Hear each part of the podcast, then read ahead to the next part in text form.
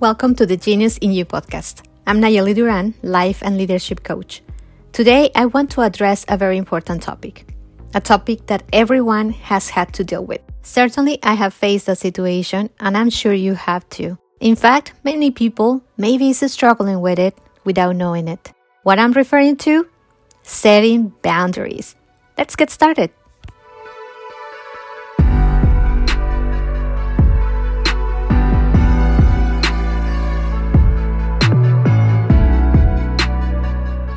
Why this topic is so important? Because one of the causes why people are struggling is exactly the lack of setting boundaries.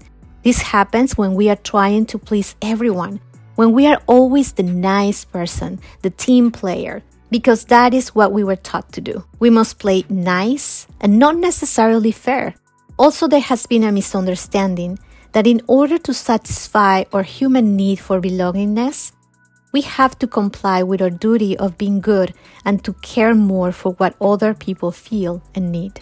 When this happens, we see ourselves struggling with confusion, stress, resentment, or even anger. It can make us physically sick, and most likely, not setting boundaries is undermining our self worth and our self esteem. First, I want to define what is a boundary. A boundary is an imaginary line that separates me from you. Inside those lines is contained everything that makes you unique, all your likes and dislikes, and a full disclosure of how you like to be treated. When we know our boundaries and we let others know what those are, we are taking our place in this world, meaning that we can be ourselves or true, authentic selves. And we can find respect, belongingness, love, safety, and freedom. What is not a boundary is when we try to draw others' boundaries because we want them to behave in certain way that we would like them to behave. But that's control. If we will be doing that, we will be already crossing the line of others. We cannot tell others how to behave, but we can tell others how we would like to be treated. And that is an important distinction. Now I'm going to mention few examples and maybe you identify yourself with some of them. By the way, are millions of examples, but these are some of the most common. Let's say you enjoy having your solitude during your weekends but your partner pressures you to go with him or her to visit his family every weekend. You can feel the struggle in yourself that you don't want really to go, but at the end, you decide to go because that's what you know you're supposed to do as a partner. Those are rules you learn. Or maybe your partner uses an emotional manipulation by saying something like, if you don't do this with me, you are going to ruin my day. So you have to comply with his needs. Another way to see boundaries crossed is when you have told one of your friends that you don't like to be called in a certain way.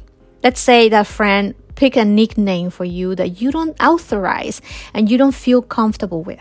But this person just finds it funny and keeps calling you that way, not even to you, but even in front of others. And when you have said no, please don't do that, that person accuses you not having a sense of humor and keeps calling you that anyway. There, your boundaries had been crossed. And a third example can be easy to describe at work. Have you ever heard this? Be a team player, right? Calling the card of being a team player when your schedule and your projects are to the max, when you don't have the time and capability to take more work, because you are the one who's do- doing the most. There is a kind of manipulation in phrases like, well, we know the rest of the team is not working to the full, but we know that you are super respectable, responsible, organized, that you can pull this off. Then you feel that you should be the nice team player. And you heard yourself saying yes when in reality in your God, you wanted to say no. But ultimately, what you are choosing is to affect your health. Probably this will also impact the time you could give to your family, and especially you will be impacting your well being. And let me tell you, saying yes when in reality you wanted to say no means you are betraying yourself.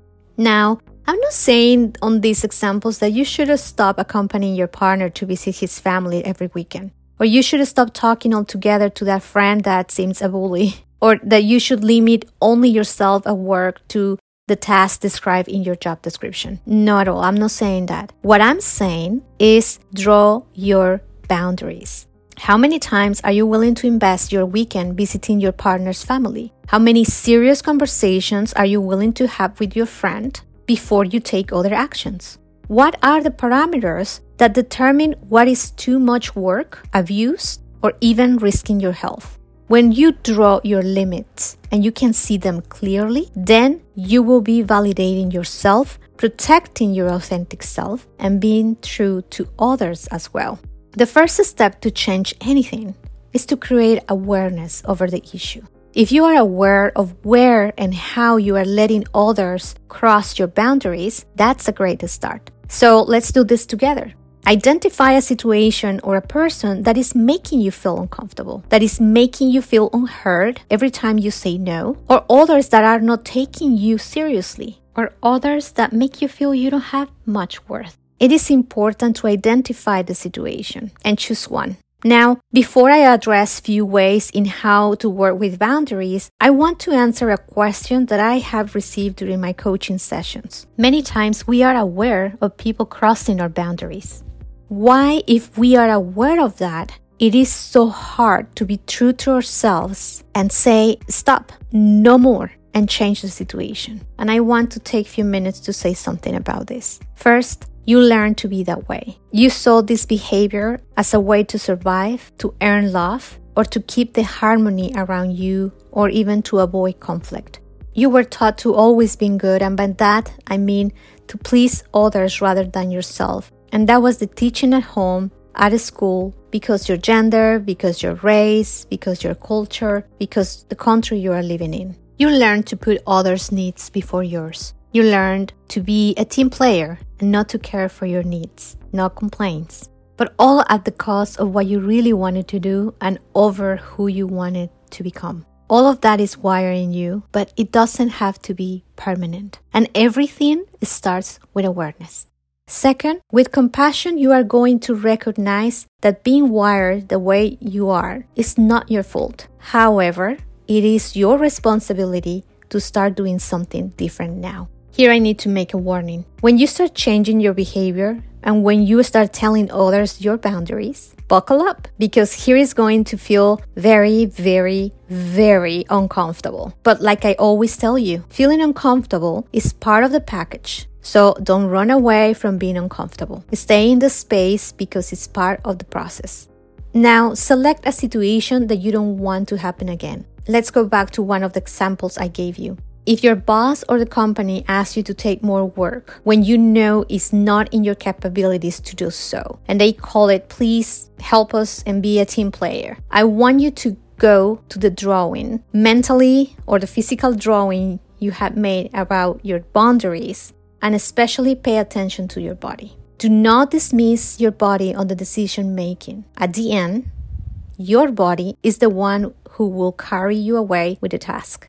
And when the thoughts of how I'm going to look like if I say no, what my boss will think about me now, please grab those thoughts and put them on the backyard. Because what is important now is how you are caring for your brain, your mental health, your body, your energy, and hey, like we discussed on the previous episode, how you are caring for your future self. At the end of hearing yourself, you could say yes to the task, yes to what people are asking you, and that's okay. But that yes has to be from a place where you feel safe, when you feel that you already weighed all the factors I just mentioned. And if the other person feels like pressuring for answers, learn these new words. Let me think about it. Not everything has to be a yes or a no at the moment. You can also set, let me think about it. Allowing yourself to take time to consider something, it is also taking yourself seriously and respect your own self. Could this be mistaken by egotism? Oh, absolutely. Some people will call you that for sure. But here's the part that others don't see. Each of us are here to fulfill a higher purpose. Finding the purpose and living with purpose entails to be true to ourselves. And we cannot be in the world, pleasing the world, and abandoning our true heart desires or true purpose and dreams. The world needs the best version of you. And that one is not found in the liking of others, but in falling in love with yourself. And only then We can be generous and people of service from the right place. Is this easy? Not at all. I will say personally, it's a day a day work, but it's worth it. Keep working on embracing our better selves. I wish you start your awareness process where you can start identifying what is making you uncomfortable, where your voice is not being heard, where you are pushing yourself too much and too further, where you are letting others to cross your boundaries. And start drafting your boundaries. What do they mean for you and what does it mean for others? The more clear you are on this, the better. I want to remind you that you have powers I want to remind you on the importance of embracing your authentic self. And especially, I want to remind you to make a decision today of being happy. Until next time.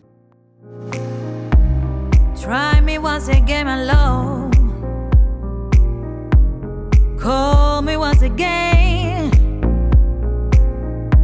and ask me for the mother word.